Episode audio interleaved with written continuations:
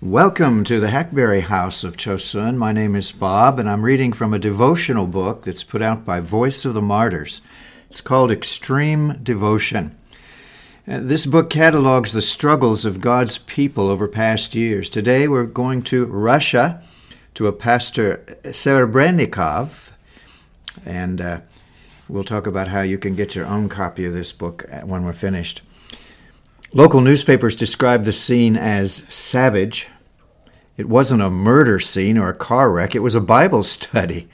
Uh, the story appeared in a communist Russian newspaper around 1960, and it read in part Young boys and girls sing spiritual hymns, they receive the ritual baptism, and keep the evil, treacherous teaching of love toward the enemy.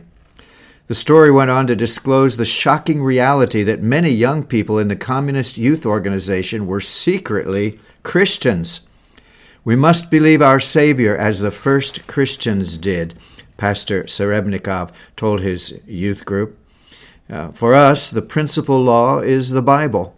We recognize nothing else. We must hurry to save men from sin, especially the youth. The pastor was thrown in prison when the communists discovered a letter written by one of his converts. The teenage girl had written, I send you blessings from our beloved Lord. How much he loves me. Well, newspaper editorials wondered how communist students could choose to follow Christ and accuse the communist school of being powerless and deprived of light. They said that Christianity could snatch away its disciples from under the nose of their indifferent teachers. It wasn't the teacher's indifference. It was the call of Christ's love, as presented by Pastor Serebnikov and the members of his youth group, Christians who let their light shine in a darkened land. Matthew 5 14 and 15 says, You are the light of the world. A city on a hill cannot be hidden. Neither do people light a lamp and put it under a bowl. Instead, they put it on its stand and it gives light to everyone in the house. You know the song, This Little Light of Mine, I'm Gonna Let It Shine. Familiar childhood song has a simple melody with not too many words to remember. It can stick in your mind for days after it's sung. Young children find the song easy to learn, but it's much more difficult to live, especially as we get older. How many chances do we have in a day to let our light shine and honor God? One or two, ten, twenty? The exact count doesn't matter. What does matter is our response to the events that we face every day. Who knows? Uh, your light may be just what others need to find their way home. Amen? Amen. That's called Extreme Devotion, the book is, and if you'd like a copy of it, just email Voice of the Martyrs at thevoice at vom.org. It's not a free book, but they'll tell you how you can get it. And let's also read from this magazine. I just got mine yesterday from Voice of the Martyrs, and a couple days ago. And you can get yours every month free. I'll talk to you about that in a minute also. This year, this year, the title on the front says After the Bombing. After the Bombing. Where are they now? Ten years after the bombing. It's September 22nd, 2013, suicide bombers attacked the All Saints Church in Peshawar, Pakistan, after a Sunday worship service. One faithful couple, who lost two children in the attack, have helped bring hope and healing to their church, along with a biblical obedience to forgive their persecutors. Anaya almost stayed home from church that Sunday morning. Her husband, Fahmi, a young youth ministry coordinator in their province, was on the other side of the globe at a Christian youth leaders conference. And so Anaya had to get their 11 year old son Ishan and 9 year old daughter Naher up and ready for the morning worship service by herself. Naher had woken up with a fever that morning, and Anaya was hesitant to take her to church. But the children begged their mother to take them to Sunday school, even enlisting their father's support during an early morning video chat. Anaya relented, and they headed to All Saints Church, just as they did every week. They were worried they would miss the Bible story, Anaya said. They were always curious and interested in going to church. Naher's enthusiasm was no match for her fever, though, so she came to the sanctuary to rest in her mother's lap about halfway through the morning service. The closing hymn repeated the chorus, O Lord Jesus, we all need you. Anaya planned to skip the regular fellowship time after the service so she could get her sick daughter home, but she stopped briefly to talk with her sister and brother in law, and Ishan ran off to play with some friends. And then Anaya's world was shattered.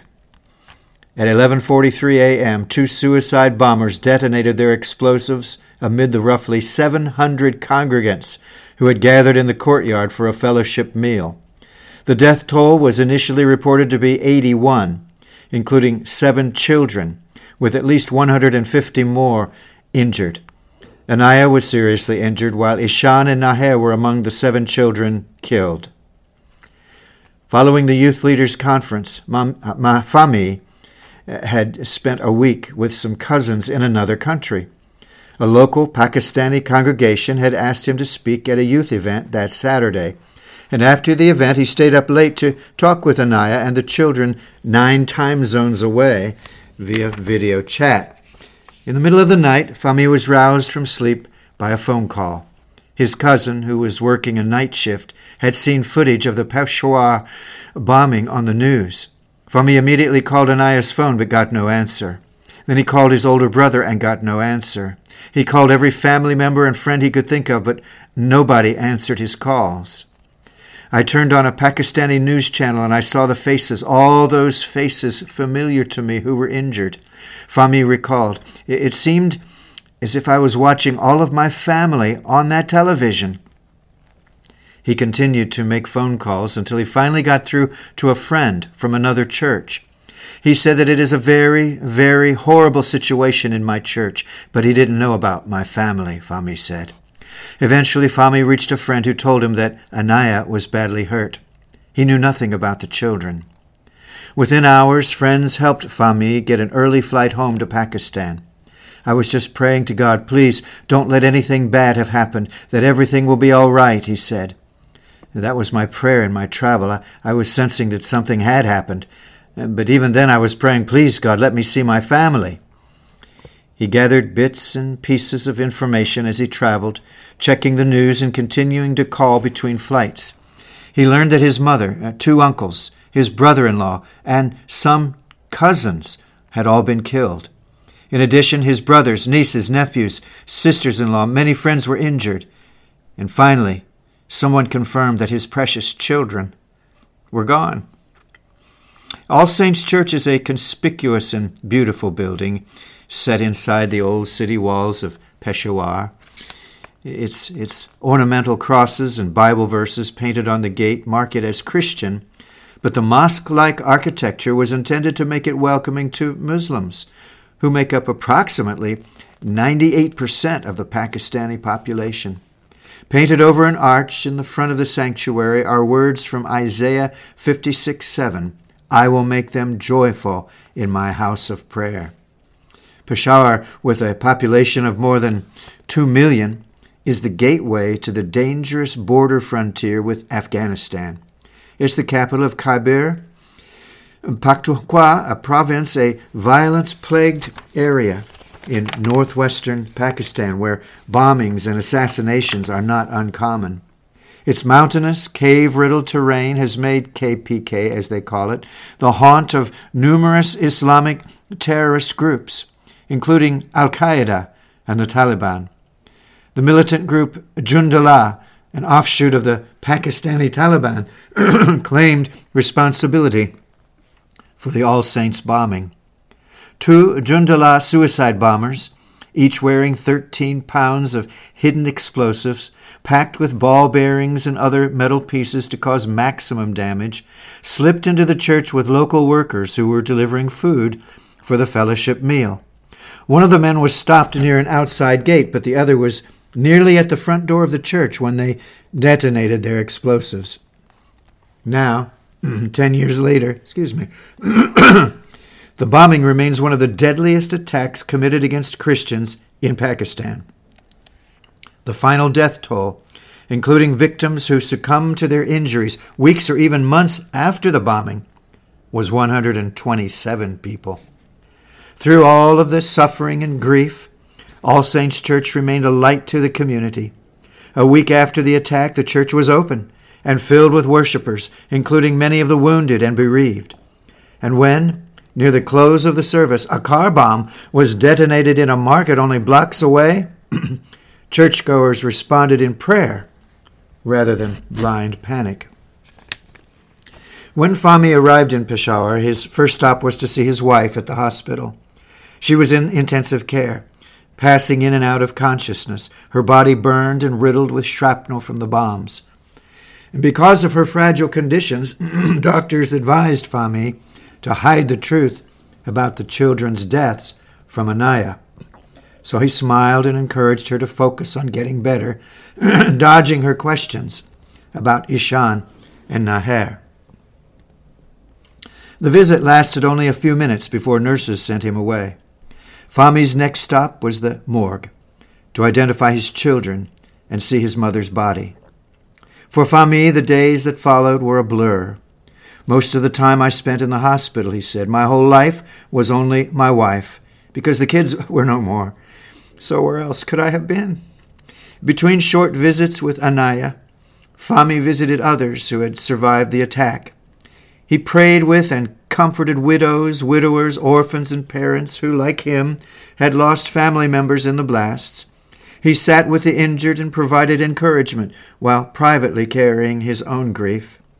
I was in the denial stage for a long time, so I didn't cry, Fahmi said. Friends said, Why are you not crying? You've gone through all this suffering and lost so much. I was just looking at God. I was praying to God, but even sometimes I didn't know what to pray and how to pray and what to say to God.